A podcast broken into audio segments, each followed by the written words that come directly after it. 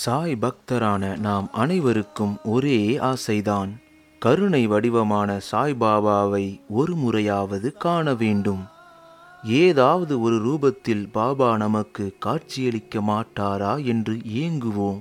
இக்கேள்விகள் அனைத்திற்கும் சாயே விடை கூறியுள்ளார் அவரது சாய் சரிதத்தில். சாய்பாபாவின் பரம பக்தையான ராதாபாய் நாம் அனைவரும் அறிவோம். அவருக்கு ஒரே ஒரு ஆசைதான். பாபாவை ஒரு முறையாவது பார்த்து ஒரே ஒரு உபதேசத்தை பெற்றுவிட வேண்டும் என்பதே நமது எண்ண அலைகளை உணர்ந்தவர் பாபா. ஆனாலும் பாபா அவருக்கு உபதேசம் வழங்க மறுத்துவிட்டார். இருப்பினும் ராதாபாய் தனது நம்பிக்கையை கைவிடவில்லை.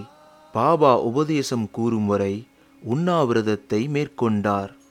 அதனை கேள்விப்பட்ட பாபா ராதாபாயை துவாரகமாய்க்கு வரவழைத்து உபதேசத்தை பெற வேண்டுமென்றால் குரு மீதான நம்பிக்கையும் பொறுமையும் அவசியம். இது ஒன்றுதான் குருவாக ஏற்றுக்கொண்டவருக்கு நீங்கள் தரும் தட்சணை என்று கூறினார். அதை கேட்ட ராதாபாய்க்கு கண்ணீர் பெருக்கெடுத்து வழிந்தது. நம்பிக்கை பொறுமை இவை இரண்டுமே பாபாவின் சத்திய வாக்கு. நாம் ஏற்றுக்கொண்ட கருணை கடலாகிய பாபாவினை அகக்கண்ணால் தூய்மையான மனதுடனே காண முடியும்.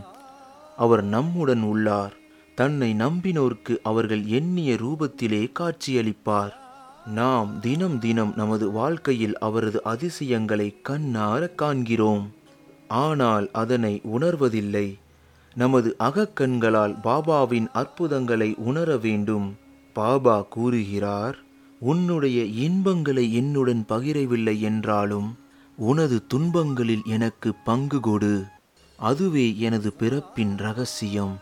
ஆம் நமது துன்பங்களை மன கஷ்டங்களை கேட்பதற்கு அவர் ஓடோடி வருவார்.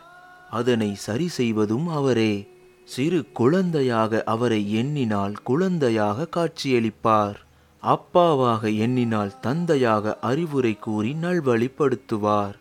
தாயாக எண்ணினால் நம் மீது கருணை மழை பொழிந்து அரவணைப்பார். நாம் எண்ணிய ரூபத்தில் எண்ணிய இடத்தில் நமது அகக்கண்ணிற்கு சாய்பாபா காட்சியளிப்பார். இருப்பினும் நம்பிக்கையும் பொறுமையும் அவசியம். இறையருள் பெருகட்டும்.